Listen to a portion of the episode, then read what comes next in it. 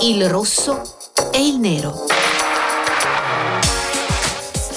Patrioti all'ascolto! In queste modulazioni di frequenza di Rai Radio 1 sta per andare in onda una trasmissione patriottica, dove non si spargono a spaglio opinioni, ma dove ci sono due arditi combattenti, Luxuria e Storace. Doppia uscita alternata di rossi e di neri. Là! Così, di qui il nome, passo del capitano. Pam pam pam pam, rosso rosso nero nero, rosso rosso nero nero. Droga libera. Com'era questa cosa? Eh? Ah, Francesco Storace è presente? Sì, è presente. presente è vivo, è Anche vivo. Luxuria, presente, presente, Ma presente. oggi qualunque cosa puoi dire non mi, non mi sfiora. Perché? Io sto in tensione per il derby. Ecco qua. C'è Roma-Lazio stasera, Lazio-Roma. A che ora? Alle 18, 18.30. Eh.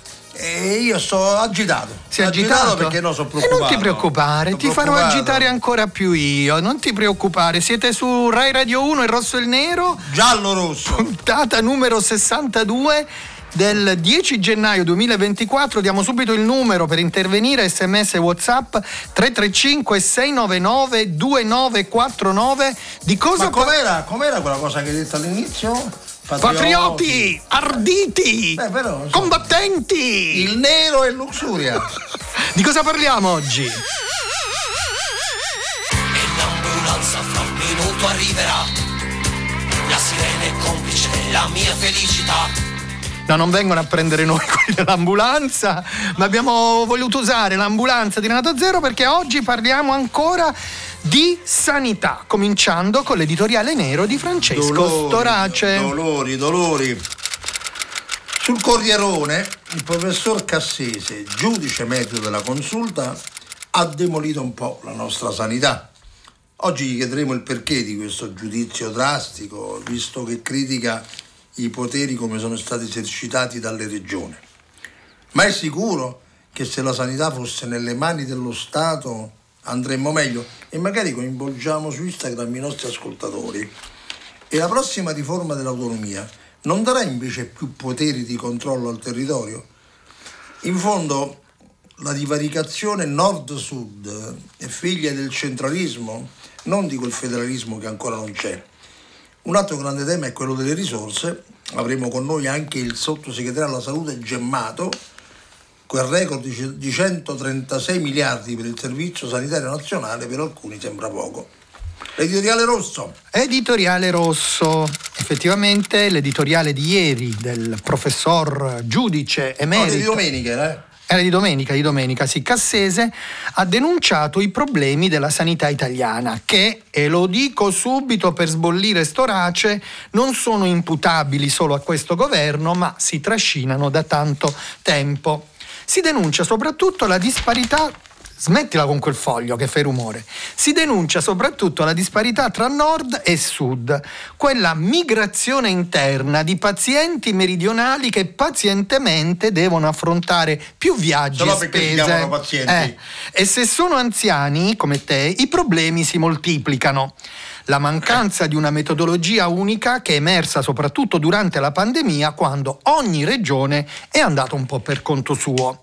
Altri problemi sono le lunghe liste di attesa e fondi che da soli non bastano a curare malattie croniche del Servizio Sanitario Nazionale. Inutile che sventoli quel foglio per cercare di coprire la mia voce. Ecco, eh. e noi eh, beh, abbiamo sicuramente l'autore di questo editoriale di cui oggi Parliamo, professor ex giudice della Corte Costituzionale, il professor Sabino Cassese. Buongiorno. Buongiorno. Buongiorno. Buongiorno. Vedi, la cosa bella che- di, di fare questa trasmissione è di poter parlare con persone così importanti. Infatti così, ci vogliono emozione e sussiego, Eh. perché parliamo di una grande personalità. La prima domanda gliela voglio fare io, subito. Professore, ma perché questa durezza sulla sanità italiana che in fondo figura ai vertici di quella mondiale? Perché figurava ai vertici di No, quella che mondiale. figurava? Così mi fa fare la No. figuraccia a me. No, no, no, figurava nel senso che è, è una struttura creata nel 78, 1978, ha avuto degli aggiornamenti e delle modificazioni importanti nell'ultimo decennio del secolo e, e, e quindi ora è passato un ventennio, nel frattempo sono cambiate molte no, cose. No, no, non mi dica ventennio con le polemiche di questi giorni. eh, vabbè. Eh, che poi Passano ha vent'anni, anche, anche se non sono il ventennio. e il problema è che mh, dopo vent'anni pensi soltanto ai progressi della telemedicina, Eh, pensi a quello che abbiamo scoperto sul- sulle- sui pronti soccorsi. No? Se non c'è una sanità territoriale, le persone corrono sempre a, sotto- a pronto soccorso e c'hanno ragione, però i pronti soccorsi poi sono intasati. È endemico. Le guardie mediche poi, insomma, te li, li chiami e, e loro ti dicono vai al pronto soccorso. Eh, eh, certo, quindi noi abbiamo bisogno di ripensare la sanità territoriale. È una cosa importante, urgente. Eh, guardi, i fiori all'occhiello bisogna tenerli, ma ogni, ogni tanto bisogna anche innaffiare i fiori all'occhiello, non tenerseli soltanto all'occhiello. Eh, questa è bella. Senta, la Repubblica Eh, però si Italiana. rovina la giacca. eh. La Repubblica Italiana, come recita l'articolo 32 della nostra Costituzione, davvero garantisce cure agli indigenti ed è lo stesso diritto garantito dal nord al sud d'Italia? Diciamo che abbiamo una prova che non le garantisce completamente perché c'è una larga parte di sanità privata, le cifre le conosciamo tutti e quindi eh, c'è una sanità che si, che si paga di tasca propria. Questa quota pagata di tasca propria sta crescendo. Questo è il primo aspetto e il secondo aspetto è quello riguardante il divario nord-sud. Certamente eh, ci sono anche qui cifre precise, 15 miliardi se non ricordo male, di somme che sono state trasferite insieme con la cura delle persone dal sud al nord, perché naturalmente devono essere compensate dalle aziende sanitarie locali Mm. del sud le quelle del nord che affrontano questa spesa, il che vuol dire che c'è una migrazione sanitaria. Questa migrazione sanitaria pone dei problemi seri perché è un indice del fatto che c'è qualche, un bisogno di sanità che non è pienamente soddisfatto in alcune zone d'Italia e Ah. che è un dato che viene confermato anche da altri dati di tipo sanitario. Insomma. Ecco. Senta, Beppe Grillo, sicuramente l'ha letto anche lei, ha detto dopo il suo ricovero nell'ospedale di Cecina per un malore per fortuna superato, ha detto occorre migliorare la sanità eliminando le disuguaglianze. Le chiedo se è un privilegio di chi può permetterselo ricorrere al privato quando ci sono biblici tempi di attesa. Beh, eh, eh, Grillo, io l'ho vista quella, quella trasmissione e Grillo ha fatto una constatazione molto corretta. Ha detto ho visto con quanto eh, impegno c'è- è stato messo da infermieri, portantini, medici Vero. dove sono stato ricoverato. no?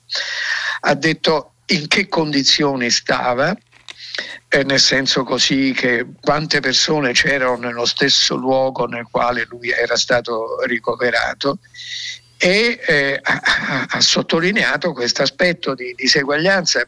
È ovvio che se bisogna cacciarlo di, di tasca propria bisogna avere i soldi in tasca. Certo. Poi magari essendo così conosciuto, magari non lo so se poi una persona viene anche trattata meglio rispetto, non lo è so questo, eh. spero di no. Guardi, secondo, secondo la dichiarazione di Grillo, lui è stato trattato come gli altri, l'ha detto espressamente Mm. questo, è stato trattato come gli altri e, e questo è, è bene e poi d'altra parte Eh, il luogo dove... Sì, eh, eh, il luogo dove era lui era ricoverato, la zona geografica ha una sanità di primo Certo. ordine, però ehm, non c'è dubbio che può darsi che qualcuno abbia, Eh. la- l'abbia guardato con un occhio di, Di riguardo, di riguardo. Pensi che a me invece una volta ricoverata al pronto soccorso sulla barella una persona mi ha chiesto di fare il selfie, mi ricordo, mentre ero in condizioni critiche. Vabbè. Questo succede adesso. Una cosa, professore, perché il tema della sanità, questa diciamo, è l'ultima domanda, ma è bene che lei sia interpellato su questo, chiama anche le riforme, perché siamo alla vigilia dell'approvazione del primo tratto di strada per l'autonomia, che riguarda anche, se ci pensiamo bene, il rimedio a cent'anni di centralismo che ha acuito le distanze al nord e sud. A me capitò, cito una mia esperienza, di aprire il Sant'Andrea da governatore a Roma, un ospedale storico, da, sì. Dallo Stato mi pare difficile che aprissero il Sant'Andrea. Allora perché le faccio questa, questa domanda? Entriamo nel percorso riformatore, c'è l'autonomia, però sembra quasi che lei voglia sfasciare tutto. L'altro giorno in commissione addirittura ha criticato il premierato. Ma che bisogna fare? Guardi, intanto io eh, ho La vedo un po' critico gli ultimi tempi. Diciamo. No, io ho detto sul premierato che va nella direzione giusta ma che è perfezionabile il testo. Ah, vabbè, e l'ho cosa, provato allora. a spiegare e sono stato interrogato dalla, dalla, Commissione Affari Costituzionali del Senato per due ore. E, ehm, Sotto e in secondo luogo per, per tener conto di, del, della, della situazione attuale io ho scritto quell'articolo sulla sanità perché tutti parlano del finanziamento della sanità ed è una cosa giustissima certo. il governo ha fatto un passo avanti, quello che poteva fare 3 miliardi, quello che si poteva fare oggi. Però accanto al finanziamento, e ci vogliono altri soldi, accanto al finanziamento bisogna pensare ad altre due cose che sono le riforme delle cose che non funzionano in particolare la sanità territoriale, mm. è una buona manutenzione. Ah. Noi in casa nostra non è che cambiamo tutti i giorni le, le, pareti, il colore delle pareti e così via, però mm. facciamo una buona manutenzione, no? ah. La manutenzione delle istituzioni conta così come conta la manutenzione di un tavolo, come conta la manutenzione ah. di, un, di, una raccolta di volumi e così via. Questa noi non l'abbiamo fatta. Eh, questa, vedi, Ritorno sul ventennio. Eh, vedi, quindi questa è una, è una, critica. Io la ringrazio davvero dei, dei suoi interventi. Professore, lei è sempre da sempre... deve tornare da Deve voi, tornare. Però. Grazie davvero. Grazie ritorno, davvero. Ritorno. Ritorna, grazie. Arrivano tantissimi messaggi, sì, ma proprio tantissimi messaggi. Allora la sanità è diventata un'indecenza. Roberto da Cosenza ci scrive: Auguriamoci noi italiani di non arrivare come in America che dovremmo farci un'assicurazione per curarci la nostra salute, ma ci sono altri messaggi che intanto voglio leggere e qualcuno magari lo, lo selezioniamo. Eh, ne approfitto intanto di questo brano che ascoltiamo per andare a vedere i nostri messaggi, a leggerli. A cena con gli dei Biagio Antonacci, qui a Rosso e Nero, su Rai Radio 1 parliamo di sanità. Non concepisco la domenica come giornata speciale. Anzi di solito peggiorano le mie condizioni umorali. Ho gli amici che mi scrivono se sei da solo e non sai ancora dove andare. Noi ti aspettiamo per cena. Io vorrei poterti portare c'è sempre quel piccolo particolare, avrei voluto tradirti ma non si può fare, e ci ho provato davvero,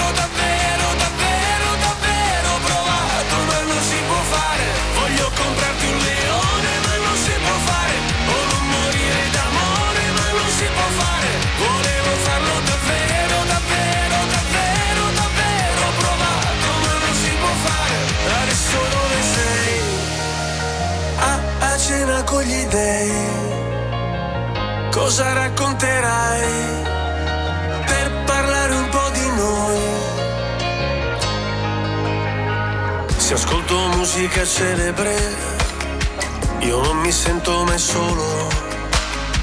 La solitudine spreca il tempo di una persona normale io sottomesso al regime, mi sposto verso il confine, se cado dentro le spine, se salto sopra le mine. Non mi venire a cercare, c'è sempre quel piccolo particolare, avrei voluto tradirti ma non si può fare, e ci ho provato davvero,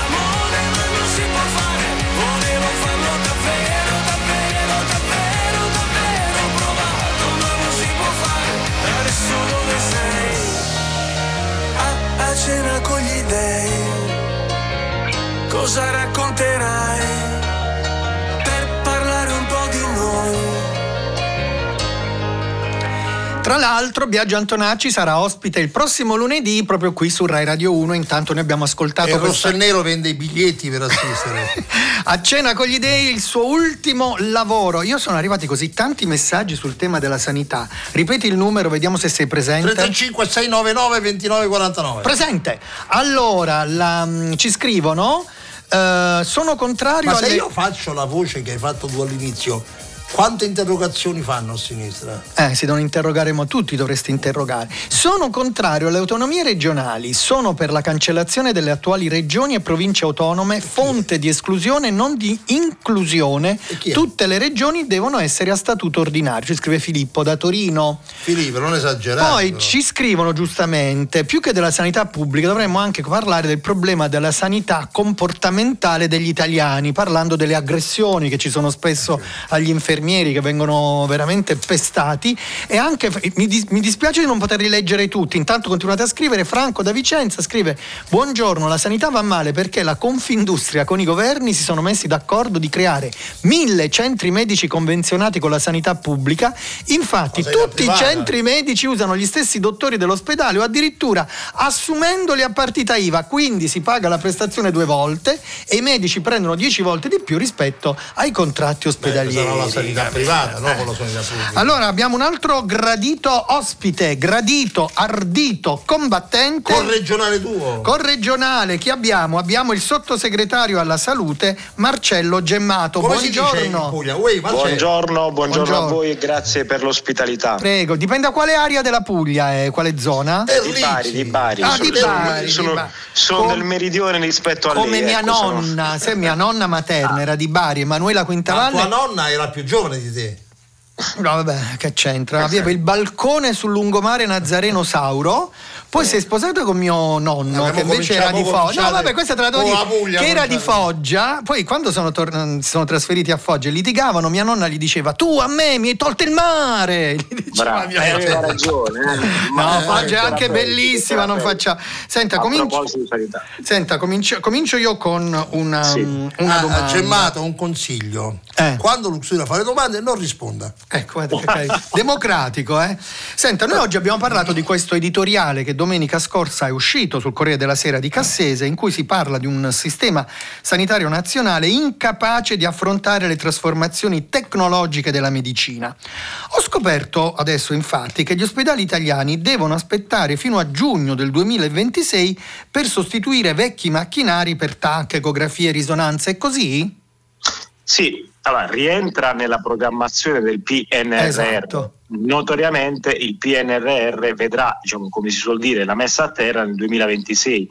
Eh, si tratta di omologare anche le strutture ai grandi macchinari che verranno presi proprio per fare in modo che i macchinari presi possano essere accolti nelle nuove strutture. Quindi non è un ritardo, è semplicemente un adeguamento alla tempistica del PNRR che vedrà la luce, il compimento nel 2026. Mm. Non è nulla di, di, diciamo, di preoccupante. Ma questo Certo. avrà delle ripercussioni negative sulle non so, le liste d'attesa? Su... No, no, Mm. no, no, questo assolutamente no. Eh, voglio dire, eh, è chiaro ed evidente che eh, c'è bisogno di un restyling, di un rinnovamento, di nuovi modelli organizzativi nella nostra sanità pubblica. È altresì vero che noi ereditiamo una, eh, negli ultimi 12-14 mesi di governo una realtà che si era sedimentato nelle sue negatività negli anni. Un segnale forte, l'abbiamo detto, e Francesco Storaci opportunamente lo ricordava, abbiamo superdotato il Fondo Sanitario Nazionale facendo to- toccare il- la cifra record di 136 miliardi di euro. Io voglio ricordare che nel 2019 il fondo si dotava di 115 miliardi di euro e la Fondazione Gimbe diceva che erano stati definanziati di 37 miliardi di euro e era stato definanziato il Fondo Sanitario Nazionale proprio da chi oggi dice a noi di non finanziare il Fondo Sanitario, Ma- perché addirittura staremmo Allora, ora noi sentito? siamo passati a 136 miliardi. Hai sentito? È, 115 è- è- stato super dotato. Scusi, eh, ma Hai- insomma. mi- non devi toccare questi temi con Luxuria. Vai, vai. Eh, Allora, eh, il eh, Gemmato, mo lo faccio arrabbiare perché dico, è il vero ministro della sanità, non è il sottosegretario lui. Mo s'arrabbia Questo- perché dice mi stai provocando. questo eh? non è, questo non è, lo sai benissimo. Però perché, perché dicono che so poche allora ste risorse? Beh, allora, È la solo propaganda?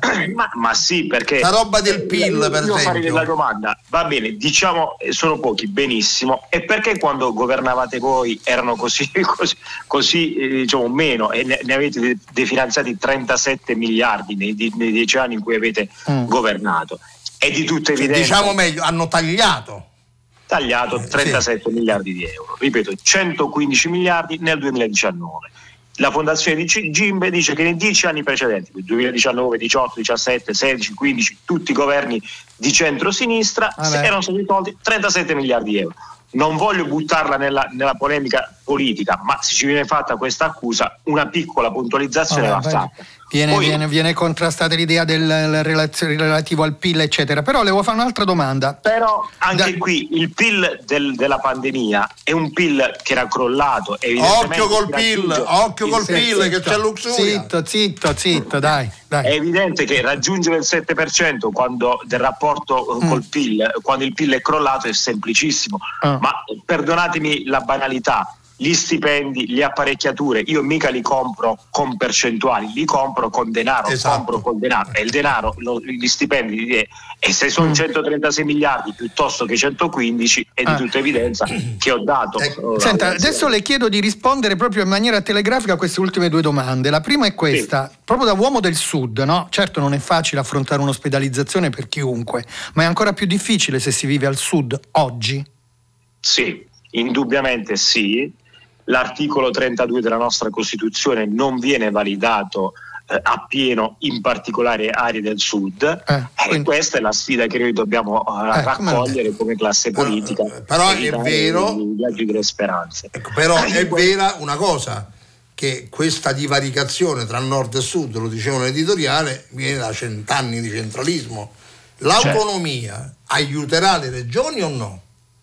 L'autonomia può essere uno strumento straordinario per perequare le differenze. Mm. Poi di questo ne sono convinto, ne Va sono bene. molto convinto. Bene, Bisogna eliminare i vulnus che esistono nel- e le distorsioni che esistono nelle autonomie. Grazie, Faremo un gra- comitato per gemmato ministro. Grazie della sin- sincerità e della schiettezza, grazie davvero, grazie al sottosegretario alla Grazie, sanità, grazie. alla salute Marcello Gemmato.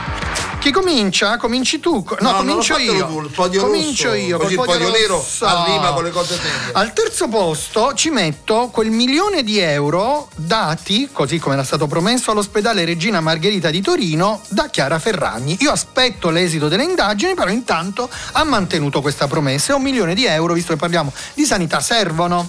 Al secondo posto ci metto il palazzo di Montecitorio, perché lì rispetto a quello che accade al Parlamento inglese a Westminster, a Montecitorio funzionano i riscaldamenti, a Londra no. Il tetto non perde, a Londra piove dentro e soprattutto non ci sono i topi. Qualche squalo sì, ma i topi no. E al primo posto auguri al nuovo primo ministro della Repubblica francese Gabriel Attal. Il più giovane premier, 34 anni, il più popolare, è, tra le altre cose, ma non è la cosa più importante, uno che non ha nascosto la sua omosessualità. Liberté, égalité, fraternité, omosessualité, Beyoncé e crudité. Podio nero. Mi astengo, mi astengo. Allora, Allora, al terzo posto del podio nero, Nicola Porro, Mm. per aver letto, raccontato e compreso benissimo, a differenza di Luxuria, il mio articolo di ieri sul Libero sulla strage di H. Lorenzia. Al secondo posto il centrodestra che litiga sulle regioni tra ripicche e vendette rischiando di lasciare un primato alla sinistra. Al primo idea, al primo posto, scusatemi, un'idea di destra un po' di sinistra. Cioè? Il giorno prima si celebra Gramsci, il giorno dopo Bobbio. Regolatevi. E i vizi e le virtù sono tutte mie. La virtù è la capacità di riflettere prima di prendere una decisione, no? Lasciamo perdere. Perdere. il vizio. Quando si fa finta di non aver deciso dicendo ok, valuterò. Come sta facendo Vannacci che invece sta già preparando la campagna elettorale alle europee candidato da Salvini. Sai che ha detto? Quando Salvini ha detto ti puoi candidare alle europee, lui ha detto ci devo pensare un attimo. Sì, sì, sì, sì, sì. Però è fantastico. Un capitano che candida un generale. Ecco, andiamo bene. Allora, tweet, tweet del giorno ai vertici dell'Istat. Smettetela di far notare l'aumento dei posti di lavoro in Italia che la sinistra ci resta male. Eh, ce l'hai una- un titolo online che abbiamo ancora un po' una manciata di secondi? Don Pozzolo. Pozzolo, Sulla succede? Repubblica ha fatto un'intervista, so chi ha sparato ma lo dirò solo ai PM, Ah. non sono un pistolero. Quanto mi pistolero. piacerebbe parlarci per Ah, capire attento, che è successo. attento, eh. Sempre invitiamolo, sì, sempre. Ah, un altro titolo ce l'hai? Influenza HN1, H1N1, secondo morto in poche ore a Vicenza, l'ASL invita al vaccino e sulla sanità lombarda, visto che ne abbiamo parlato, Bertolaso cerca 1400 medici con compensi da 40 a 80 euro l'ora. Inchiesta dice Lanza sulle emissioni dell'ex Silva, i carabinieri in fabbrica. E lì Eh, eh, quello è un altro argomento succedere. importante. Allora siamo Ma arrivati ci abbiamo una squadra Ma che abbiamo- sì. con noi? No, io ti volevo chiedere, ma tua moglie ti, ti- ci ascolta? Allora, senti, tu mia moglie la devi lasciare in pace. No, perché voglio fare un appello. Anche perché adesso c'è il segnale orario. Sì, no, volevo fare un, appello a sua, sua moglie. non- non- adesso è prigioniero, ma fra un po' glielo restituisco. Restituzio ad integrum. Glielo restituisco come nuovo, signora, non si preoccupi. Sono Allora, nuovo. Ringraziamo la nostra squadra, oltre a noi due, Massimiliano Lenzi e Bruno Princiotta, autori. E poi redazione Edoardo Rossi, Claudio Urbani e Viola Caradonna. Parte tecnica Augusto Sabatini. Augustarello.